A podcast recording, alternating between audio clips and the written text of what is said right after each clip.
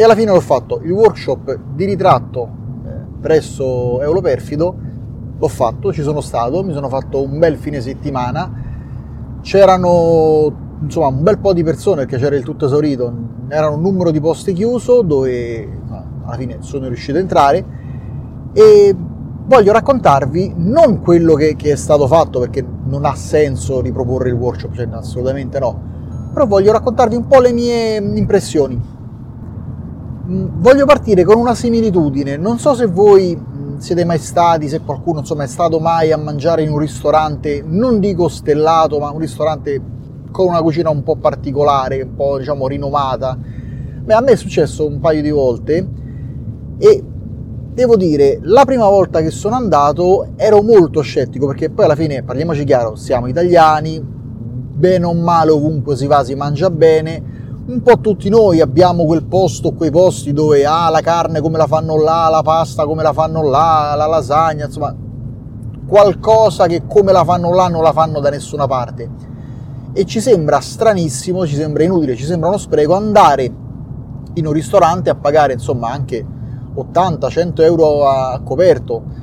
per, eh, per mangiare quello che magari si mangia da un'altra parte. Però quello che mi è successo quando sono andato in questo tipo di ristoranti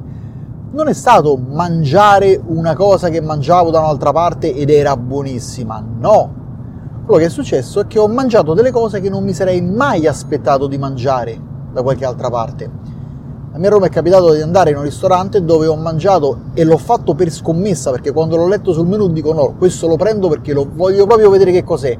Cappuccino con i gamberi. Sì, cappuccino, latte con i gamberi.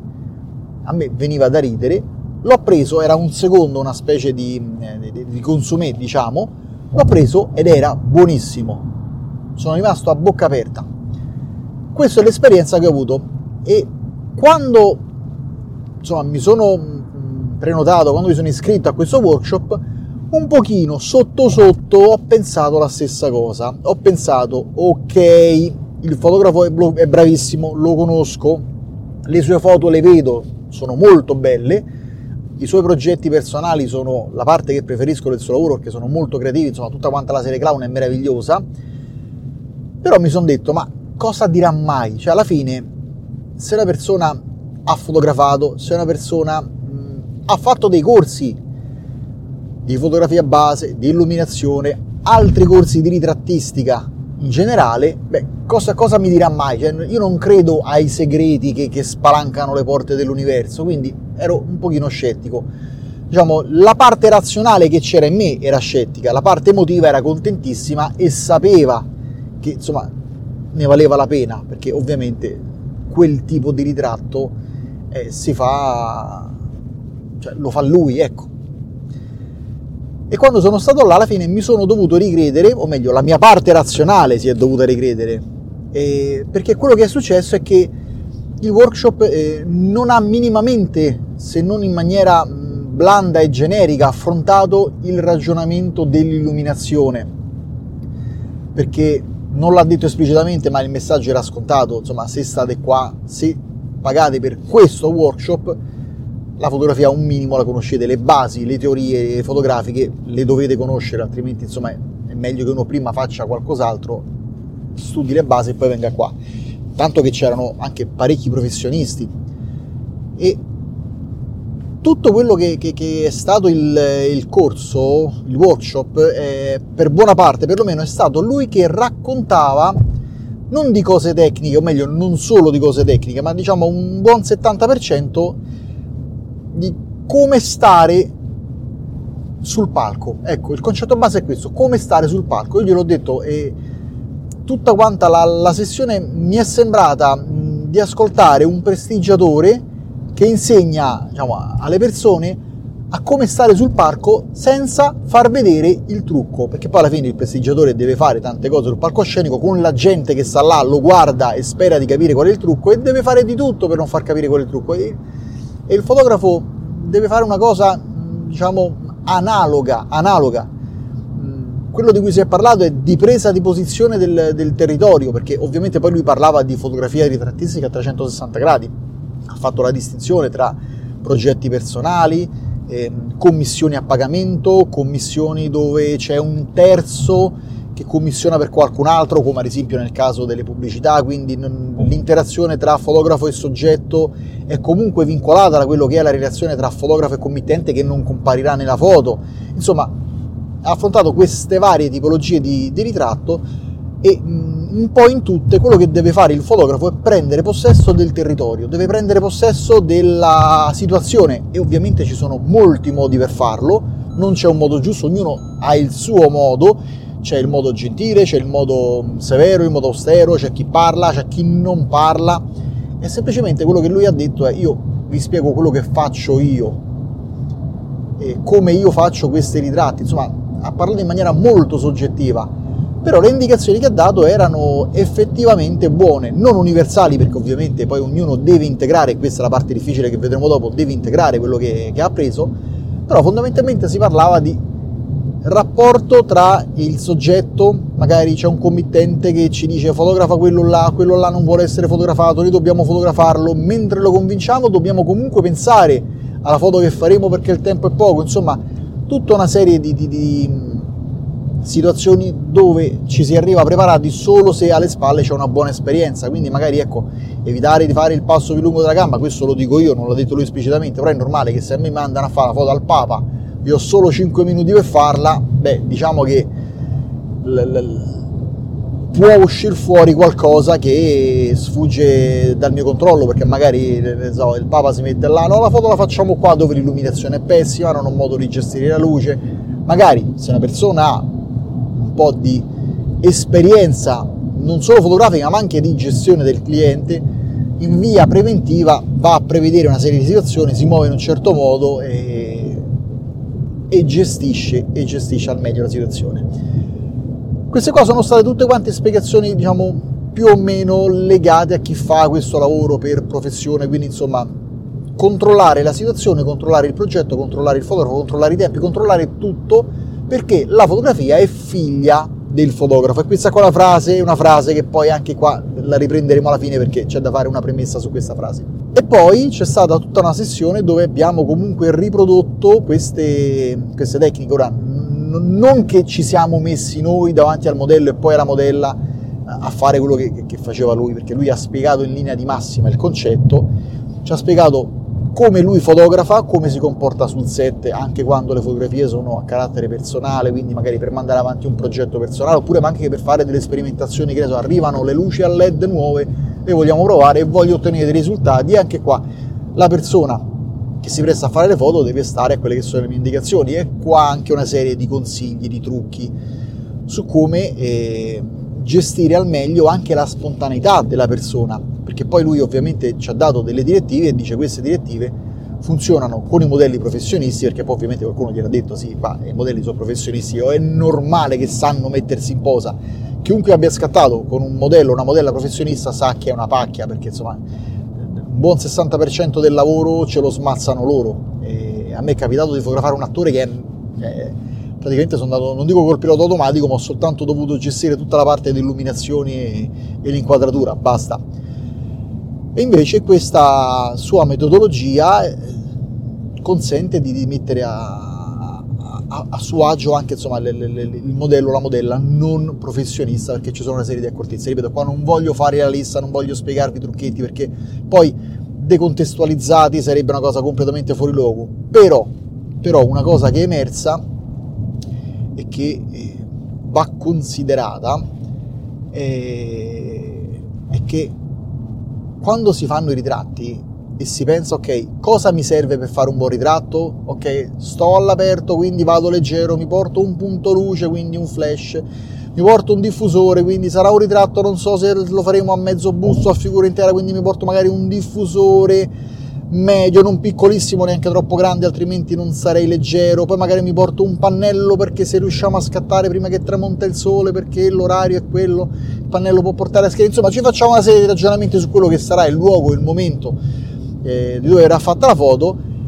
E quando si sta là, poi c'è il, il, il momento dove la persona fotografata dice come mi metto, che, che, faccio, destra, sinistra, sopra, sotto e poi qua ognuno di noi ha le sue modalità, le sue tecniche. Però ci sono delle, delle cose materiali da considerare che, che ci danno, ci danno, ci danno tanti strumenti e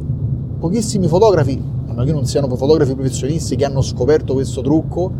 li usano. Cioè, tra i fotografi amatori io non ne ho visto nessuno, mi ci metto in mezzo anch'io perché non ho mai pensato meglio. Se l'ho fatto, l'ho fatto in maniera del tutto accidentale, non ho valutato i benefici di questa cosa. Di cosa sto parlando? Del fatto che la cosa più importante per fare un buon ritratto, al di là della luce, che comunque la luce riusciamo a tirarla fuori in qualunque modo, se siamo, insomma, se abbiamo un minimo di conoscenza dell'illuminazione, anche se stiamo fotografando a mezzogiorno col sole a picco, un pannello riflettente che fa ombra sul soggetto, insomma, ci può dare una mano, però una cosa che ci, ci, ci può dare tantissimo aiuto è portare qualche oggetto con cui il soggetto deve interagire. Si parla di oggetti di comodo, ad esempio sedie, tavolini, sgabelli, eh, casse della frutta, qualunque cosa su cui il soggetto si possa appoggiare. Poi certo se andiamo a fare dei ritratti in studio è facile, se andiamo a fare dei ritratti all'aperto non possiamo portarci il furgoncino con i mobili dell'IKEA dentro, questo è chiaro. Però quello che è emerso nel, nel workshop è che molti fotografi professionisti magari hanno il proprio oggetto feticcio. A me è capitato e, e ci sono cascato con tutte le scarpe perché nel libro non è esplicitato in maniera eh, chiara. E, il libro dell'Adler dove si parla della postura, credo fosse lei perché poi ho letto insomma, parecchi libri dove si parla di postura e un po' nella mia esperienza tendo a fare il, il minestrone a confondere, però un consiglio che dice lei è usare quelle che in inglese sono chiamate, in americano vengono chiamate le mm, apple box, ossia le, le scatole della, delle mele, le, le, cassette della frutta, non quelle che abbiamo noi in Italia che se c'è monti si sfornano, chiaro, delle, de, delle scatolette di legno, dice per bilanciare le altezze e magari mettere le persone a proprio agio. Quindi questa persona, il fotografo se ne porta due o tre in giro e si può creare anche uno scalino dove si appoggia là il piede e si appoggia il gomito sopra, si ottiene una posa naturale, anche se poi non viene inquadrata la, la, la Box e vediamo il soggetto che ha una posa insomma un po' più naturale che non eh, sto in piedi, non so dove mettere le braccia questa cosa su quel libro veniva spiegata, ma non sì, veniva detto usate questa, io uso questo, ma non veniva detto esplicitamente. Qua poi un po' la limitazione di noi fotografi che cerchiamo il trucco che ci salva la vita, ma ci deve essere spiattato in maniera esplicita. Insomma, non veniva detto consiglio di usare un oggetto, perché sì, io le Apple Box l'ho vista, belle comode, non ho mai pensato di prenderne qualcuna e di portarmela dietro, dicevo al massimo trovo un gradino, trovo uno scalino, uso quello. Sì, però io in questo caso avrei dovuto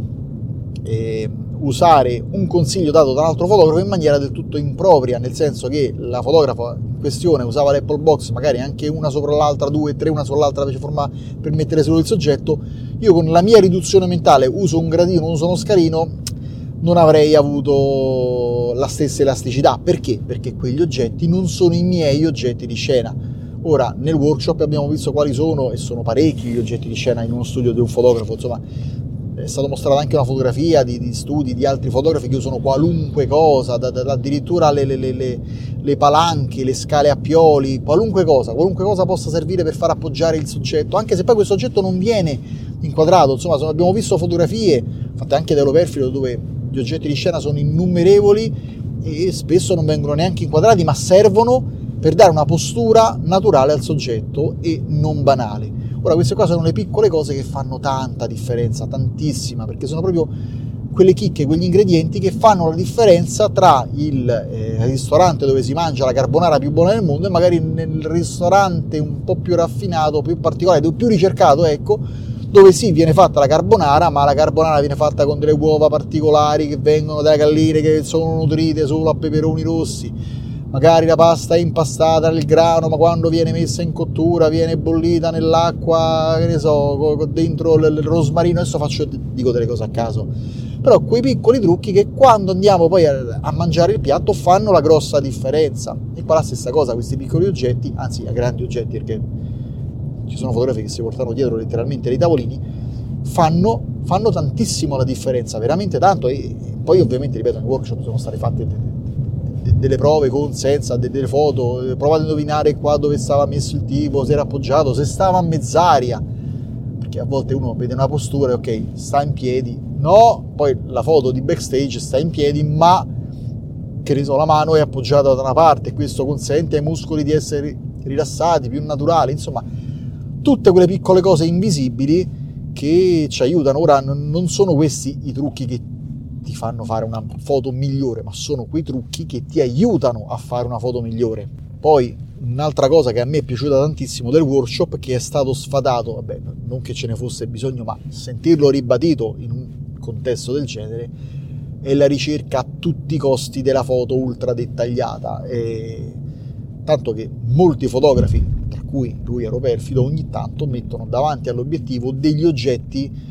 che creano degli sfocati, che creano delle situazioni che comunque vanno a far perdere di definizione alla, alla fotografia, al soggetto fotografato, ma al tempo stesso aggiungono degli effetti che sono estremamente interessanti, estremamente ricercati. Magari un alone un po' sfogato dona uno sguardo, un, un'intensità diversa che non avrebbe avuto senza quell'effetto dello sfogato. Magari avremmo eh, fatto una foto ultra definita. Ripeto, il workshop, eh, nel workshop era possibile usare la propria macchina fotografica o una Leica SL2 e, e, insomma usare una Leica SL2 con un obiettivo che costa quanto la macchina fotografica eh, ovviamente hai delle foto ultra definite e lui ogni tanto questa definizione la mandava all'aria perché cercava una parte ritratti, ritrattistica un po' più emotiva. Ecco, lo sguardo, eh, il concetto stesso di scattare tante foto. Ovviamente dice siamo nel digitale, si scattano tante foto, si sceglie, si, abbiamo la possibilità di, di, imparare dai propri scatti. Insomma, sono stati introdotti una serie di concetti che, che, che condivido in piano di cui in passato ho anche parlato. Però messi tutti insieme in quell'ottica particolare eh, dove c'era tutto un contorno, un contesto, una cosa bellissima è stata quando una serie di foto sono state spiegate come sono state scattate, insomma. Mm, ecco, è come se mm, ci fossero stati dati eh, degli ingredienti eh, dove la difficoltà non è usare questi ingredienti, ma metterli nella nostra cucina. Ora, dopo questo workshop, io potrei eh, fare anche con una certa facilità perché ho visto che il set che insomma, abbiamo riprodotto è, tra l'altro è estremamente semplice mh, mm, eh, riuscirei a fare delle foto alla Europerfido come mood come illuminazione come, come, come tutto ma ovviamente non farei le foto alla Europerfido perché poi tutta la parte di, di lavoro che c'è nel, anche solo nel, nel scegliere lo scatto nell'impostare il, il set con l'interazione col modello e la modella, insomma, questa è una cosa che, che, fa il soggetto, che fa il fotografo, che in questo caso è lo perfido. Ora io farei, io posso, se imparassi a disegnare, imitare lo stile di Van Gogh, sì, c'è tanta gente che lo fa, ma non sarebbe la stessa cosa. Van Gogh è quello il suo stile, non sarebbe lo stile del pittore. Io quello che devo fare, e questa sarà la parte più difficile di tutte, è prendere tutte queste nozioni e farle mie, perché io ovviamente ho visto gli oggetti di scena, abbiamo fatto una foto dove un set c'era uno sgabello, una sedia, un tavolo, sono stati usati tutti quanti, non si vedono in alcune foto queste, questi oggetti di scena, ma hanno contribuito a creare una posizione, una postura rilassata, uno sguardo, quello che volete, ma io non posso usare quegli oggetti così perché li ho usati nel, in, quel, in, quella situazione. Insomma, tutta quanta la, la, la storia è io vi ho dato i miei strumenti, facciamo l'esempio del ferramenta, ecco, banalissimo, l'esempio del ferramenta. Andiamo dal ferramenta, il ferramenta ci dice questo è il martello, questo è questo, è la sega, questo è lo scalpello, questo, che ne so, i chiodi, le viti, l'avvitatore, il trapano e devi costruire l'armadio. Andiamo da, da un falegname bravissimo e, e, ci dice come fa lui gli armadi, ma se io faccio gli stessi armadi che fa lui, uno non li faccio uguali perché lui magari ha 20 anni di esperienza a fare quegli armadi e io prima di arrivare a, fare, arrivare a farli come lui ci metterei 20 anni. Ma se io facessi dei miei armadi usando i suoi trucchi, io riuscirei a fare i miei armadi più facilmente e verrebbero meglio perché sono i miei, quindi la parte più difficile della fotografia in generale, non solo della, della ritrattistica, perché immagino che se io andassi a fare un workshop di paesaggio o di still life il concetto base è lo stesso, ok? Questo è come lavoro io ti do i miei strumenti e adesso tu li devi integrare per te, perché per esempio alcune cose che lui fa io non posso farle perché non rientrano nelle mie corde. Non sarei a mio agio a farle perché non rientrano nel mio modo di fare, alcune sue scelte fotografiche non posso farle perché non sono il mio modo di vedere la fotografia, però i suoi strumenti li posso usare tutti. Questo è eh, quello che ho imparato alla fine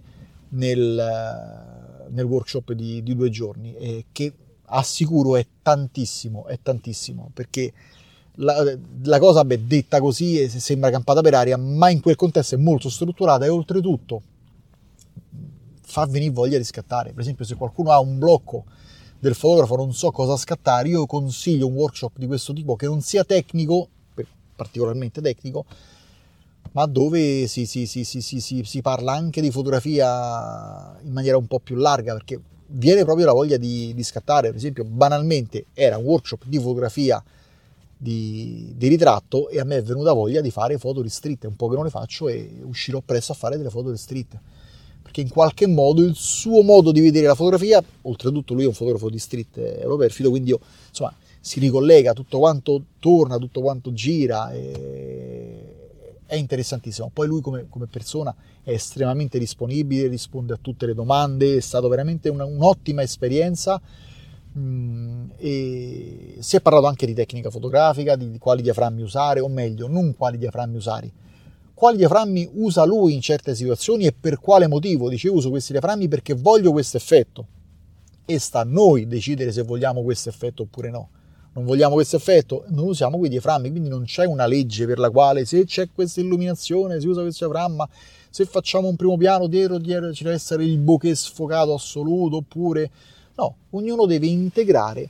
tutto quello che c'è di buono da prendere in un workshop del genere